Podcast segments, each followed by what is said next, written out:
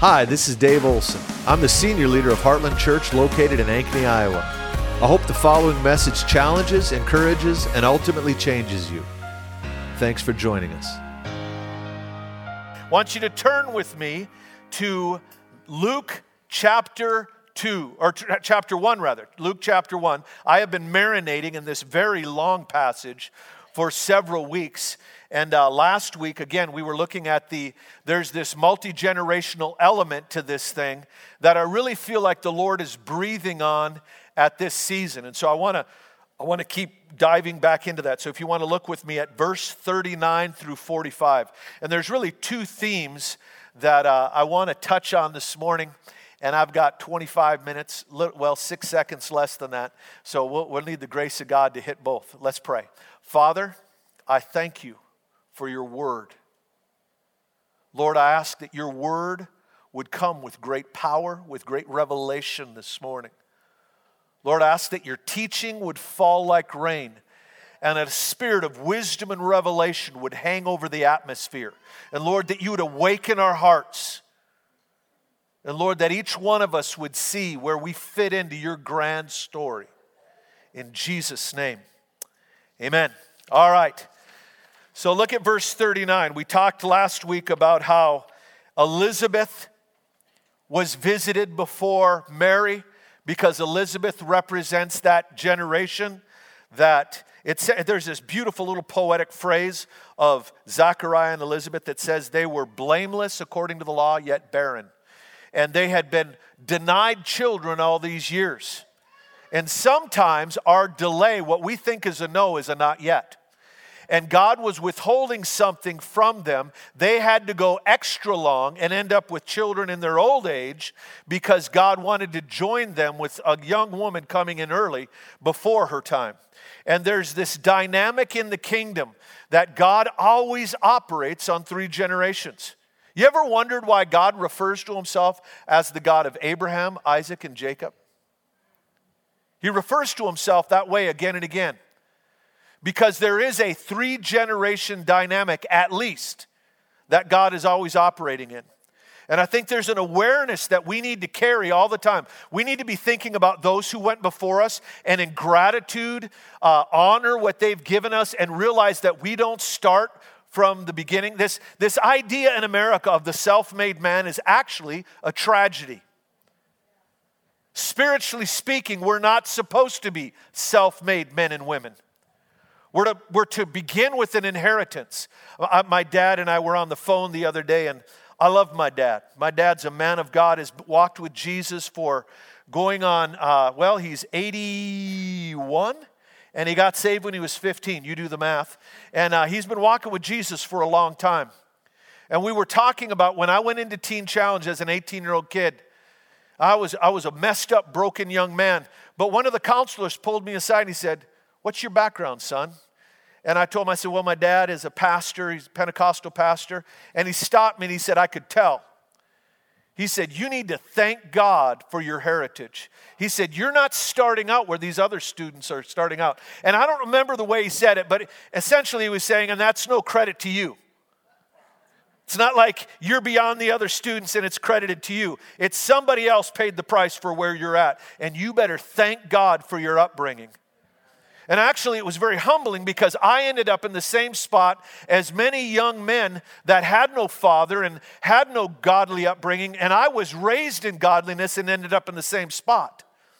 But once I surrendered, all of a sudden, I started farther down the road, not because of some credit that I could take, but because of the price paid by the previous generation. And we always need to understand that there is a generation around us that is fading or has already passed that's already paid the price for what we're walking in. Bill Culver, Jerry and Kay Marlowe held this church together when this church was just a little band of people. And many of the people that were part of this church at that time are now with the Lord. But we're indebted to them for the, the, holding the line because God still had a plan for this church. And in fact, some of the prophetic words we carry as a house were actually given to this church. I, I, received them as prophetic words, only to find out that 30, 40 years ago, those same words were given to the pastors of this church at that time. And they, they hadn't come to fruition yet. And all of a sudden, now in this hour, they're coming to fruition. And we are inheriting the words of old. And somebody paid the price to hold this thing together. And so we have to live in an awareness of this that there are those who have gone before us that carry something that we need and we're indebted to. But we also need to carry an awareness that there's an emerging generation that we can fuel and we can pour into. And that brings us to this passage. Listen to what it says. So Mary has this visitation from an angel. And it says at the end of verse 38, and the angel departed from her. And lo and behold, in 39, in those days, in what days? Right after the angelic encounter. I mean, she got the word of a lifetime. You are going to carry the Messiah, the Savior of all the world. And what does she do? In those days, Mary arose and went with haste into the hill country to a town in Judah, and she entered the house of Zachariah and greeted Elizabeth. And listen to what happens. And when Elizabeth heard the greeting of Mary, the baby leapt in her womb, and Elizabeth was filled with the Holy Spirit. And she exclaimed with a loud cry. She begins to prophesy this elderly lady that's carrying a baby past the age when she should have been able to. She's already went through menopause, and now she's pregnant. Some of you ladies are like, don't release that word.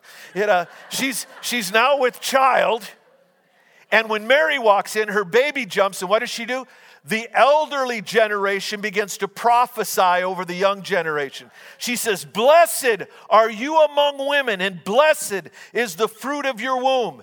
And why this is granted to me that a mother of my Lord should come to me. For behold, when the sound of your greeting came to my ears, the baby in my womb leapt for joy and blessed. And now here, here's a word. This word, this is a good word, and it's not just isolated to Mary.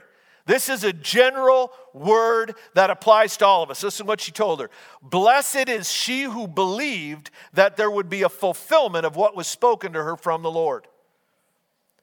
Those of you that are carrying the word of the Lord, God's made you promises, and you're holding on in hope.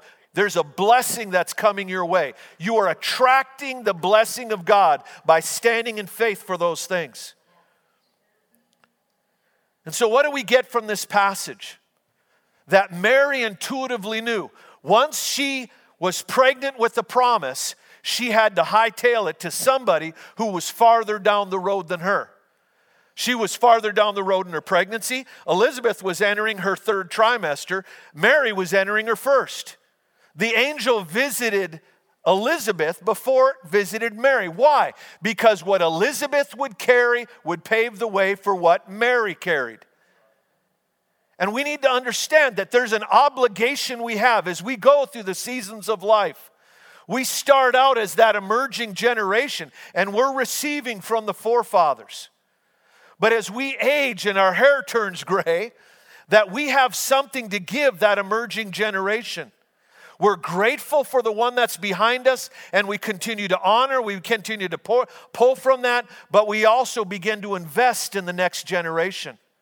And there's a synergy that happens. There's a reason that God told Zachariah and Elizabeth no during the normal childbearing years.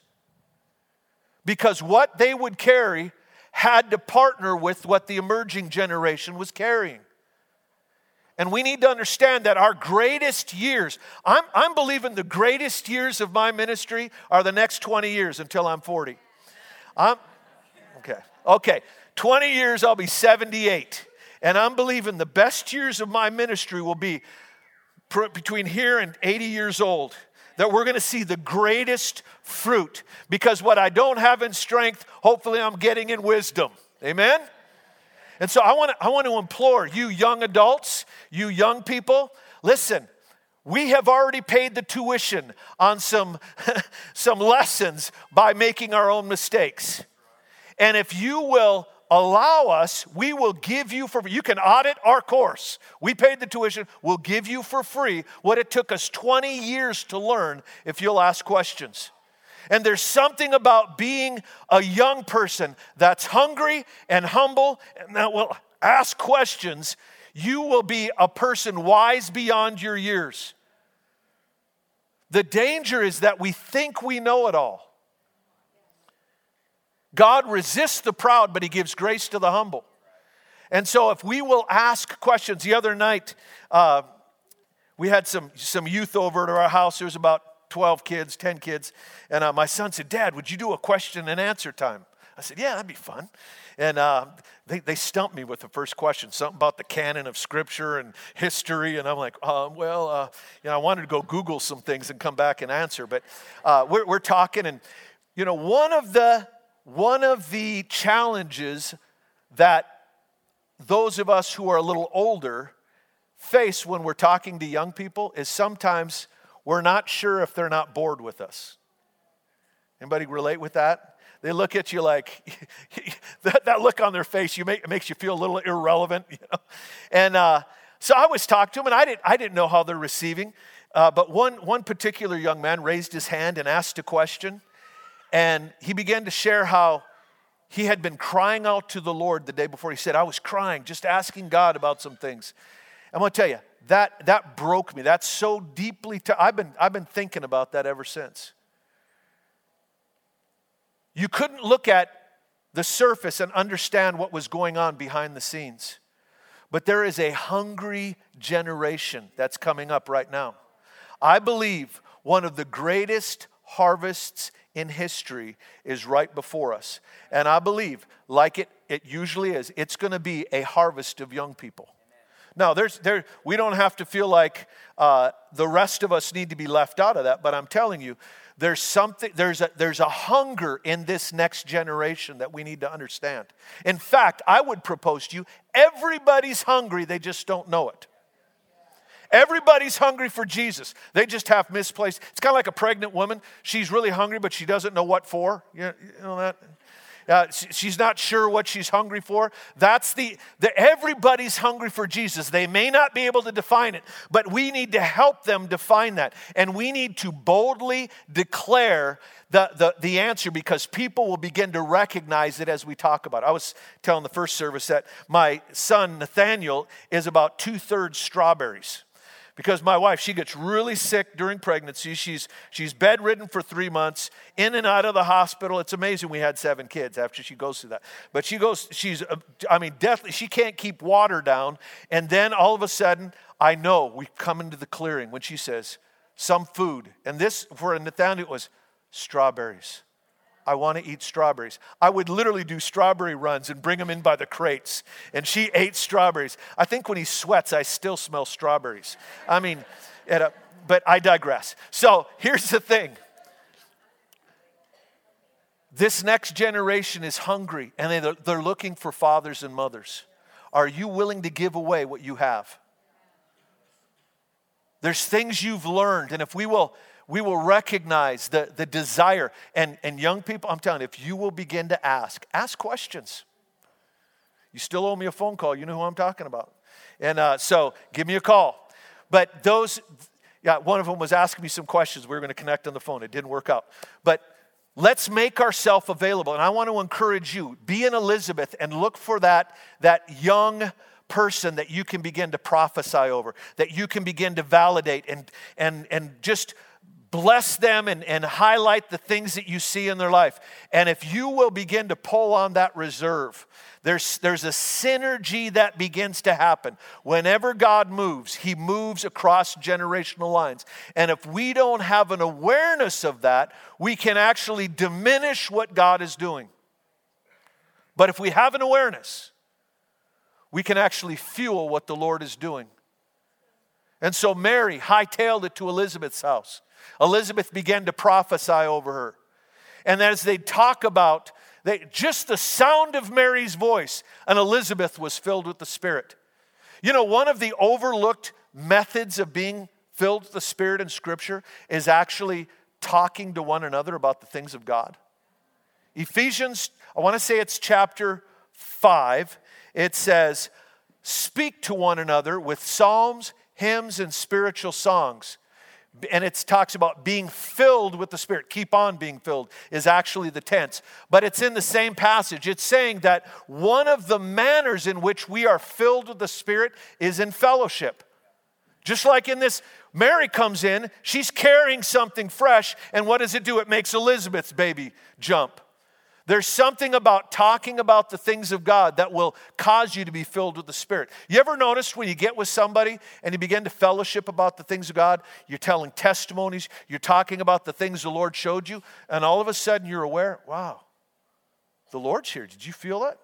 He just showed up. Why?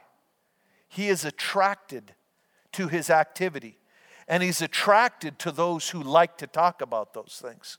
And it's actually one of the ways in which you can be filled with the Spirit. Yes, there's having hands laid on us. Yes, there's those encounters we have corporately in worship where we can be refilled. There's those encounters we can have in private. But there's something about that small one on one interaction or just small groups where you're talking about the things of the Lord and you're stirring up the atmosphere. And there's actually God, the presence of God, that, that invisible third party that will enter the conversation. And it's especially sweet when it's that generational thing. I have a spiritual mother. She was 29 when I was 19. She was a real old lady. And uh, 29 years old, I was 19. And she adopted me in the Lord. The Lord told her she had two daughters, and the Lord said, I'm going to give you a son. And I worked for her, and she was real hard on me. and uh, I, I, worked for her in the Bible school uh, kitchen, I'd wash dishes. And a lot of times she said, I'm doing the dishes. You're going to read this. And I'd sit down and have to read a David Wilkerson newsletter. But she poured into me and she told me, she said, if you will listen to me, she said, I will save you a lot of heartache. You can learn from my mistakes so you don't have to make your own. And that sounded like a really good idea because although I was only 19 years old, I'd made a lifetimes of mistakes already. And there was something about when we'd get together, it would be like, man, I'd get filled with the Spirit. It was like encountering the Lord. And I'd drive away from there. It's like, whoa, man, that was crazy. God was speaking to us in the presence of the Lord. Some of my most powerful encounters were not in prayer, but across the table at McDonald's with a McDonald's coffee. And I tell you what, if you can be filled with the McDonald's coffee, that's a miracle, okay? At least back then. I haven't drank a McDonald's coffee. I'm sorry, if someone owns a McDonald's, I so apologize. I was joking. So,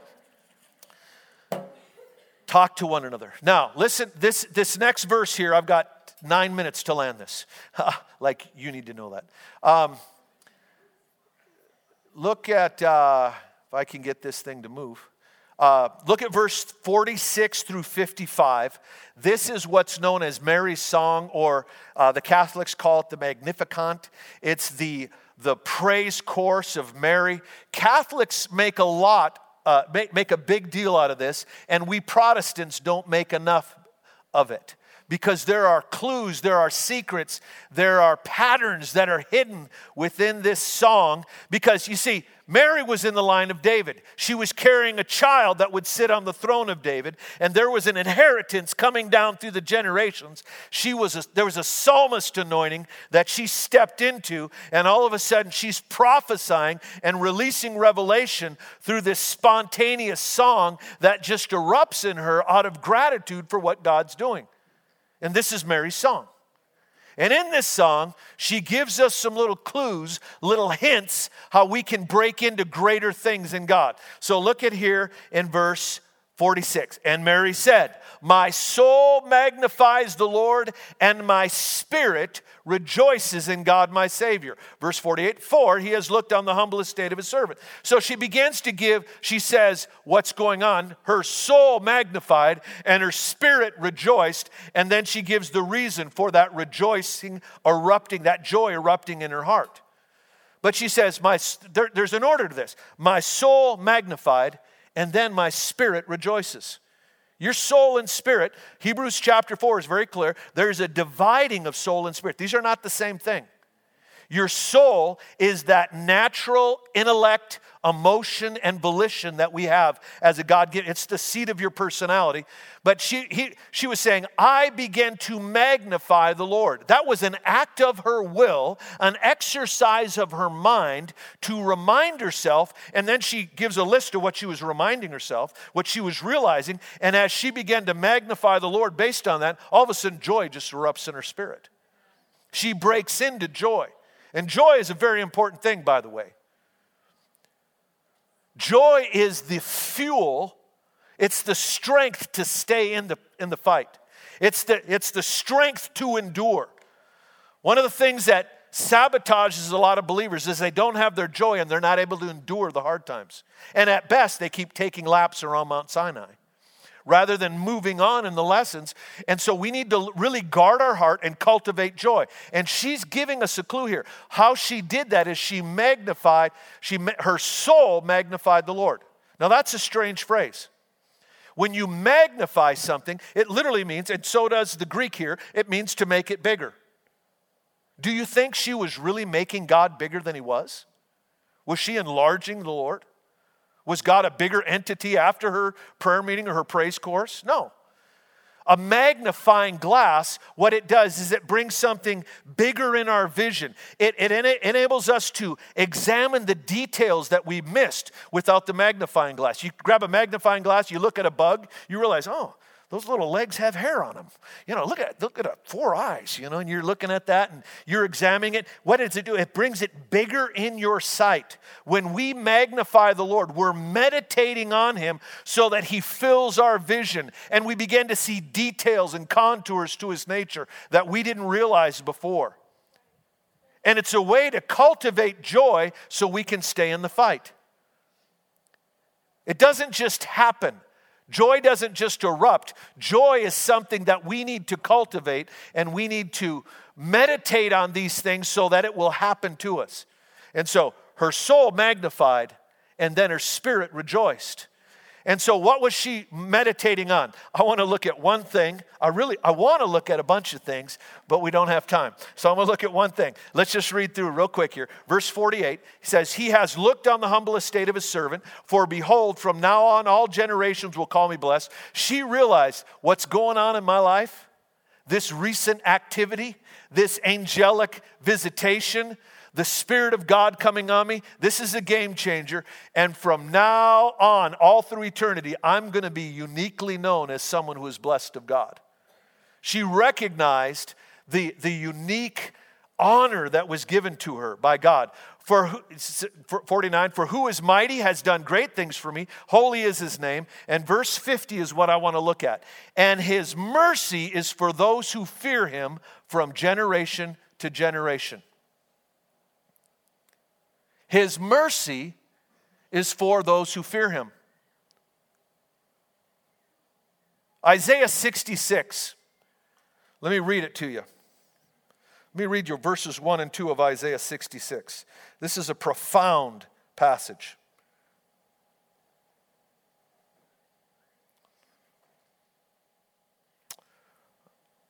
Let me see here. I am so sorry. Isaiah 66. In this passage, he begins to talk about how high and exalted he is. The Lord begins to declare his, his magnificence. Listen to what it says, verse 1 Thus says the Lord, Heaven is my throne, and the earth is my footstool. He's putting things into perspective. This massive planet that we're on, that's just where he puts his feet. Where then is the house you can build for me? And where is the place that I may rest? For my hand made all these things. Thus all these things came into being, declares the Lord. So all the works of our hand are so minuscule in the light of his magnitude. So God is setting the stage for the next thing he wants to show us. He's reminding us how great he is and how insignificant we seem in all of creation. And then he says this, but to, to this one I will look some versions say, This is the one I esteem. Others say, This is the one I favor. The one I esteem is the one that really messes with me. the God who created everything. And then he says, But there's a certain kind of person that I esteem.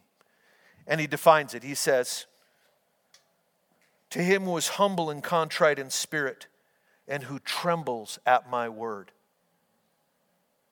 The God of the universe is attracted to a certain type of person. God, the Creator, esteems a certain type of individual. It's someone who's humble and contrite and trembles at His word. He's talking about the fear of the Lord. Somebody who walks in the fear of the Lord. Mary said that the mercy of the Lord is for those who fear Him from generation to generation. She adds, once again, this generational element to the fear of the Lord.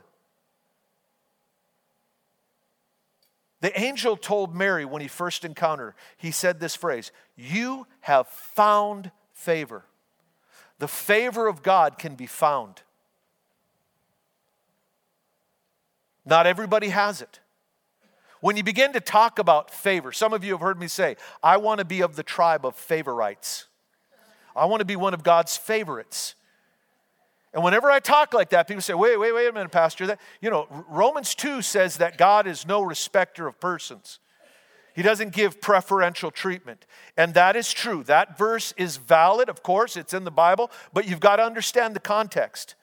Because the context is speaking to Jewish people who are trusting in their Jewishness to be accepted by God. And it, what he's saying is, that to those who live righteous, God will bless. First the Jew, then the Gentile, and those who live wickedly, God will discipline, and he will brush aside, first to the Jew and then the Gentile. For God is no respecter of persons.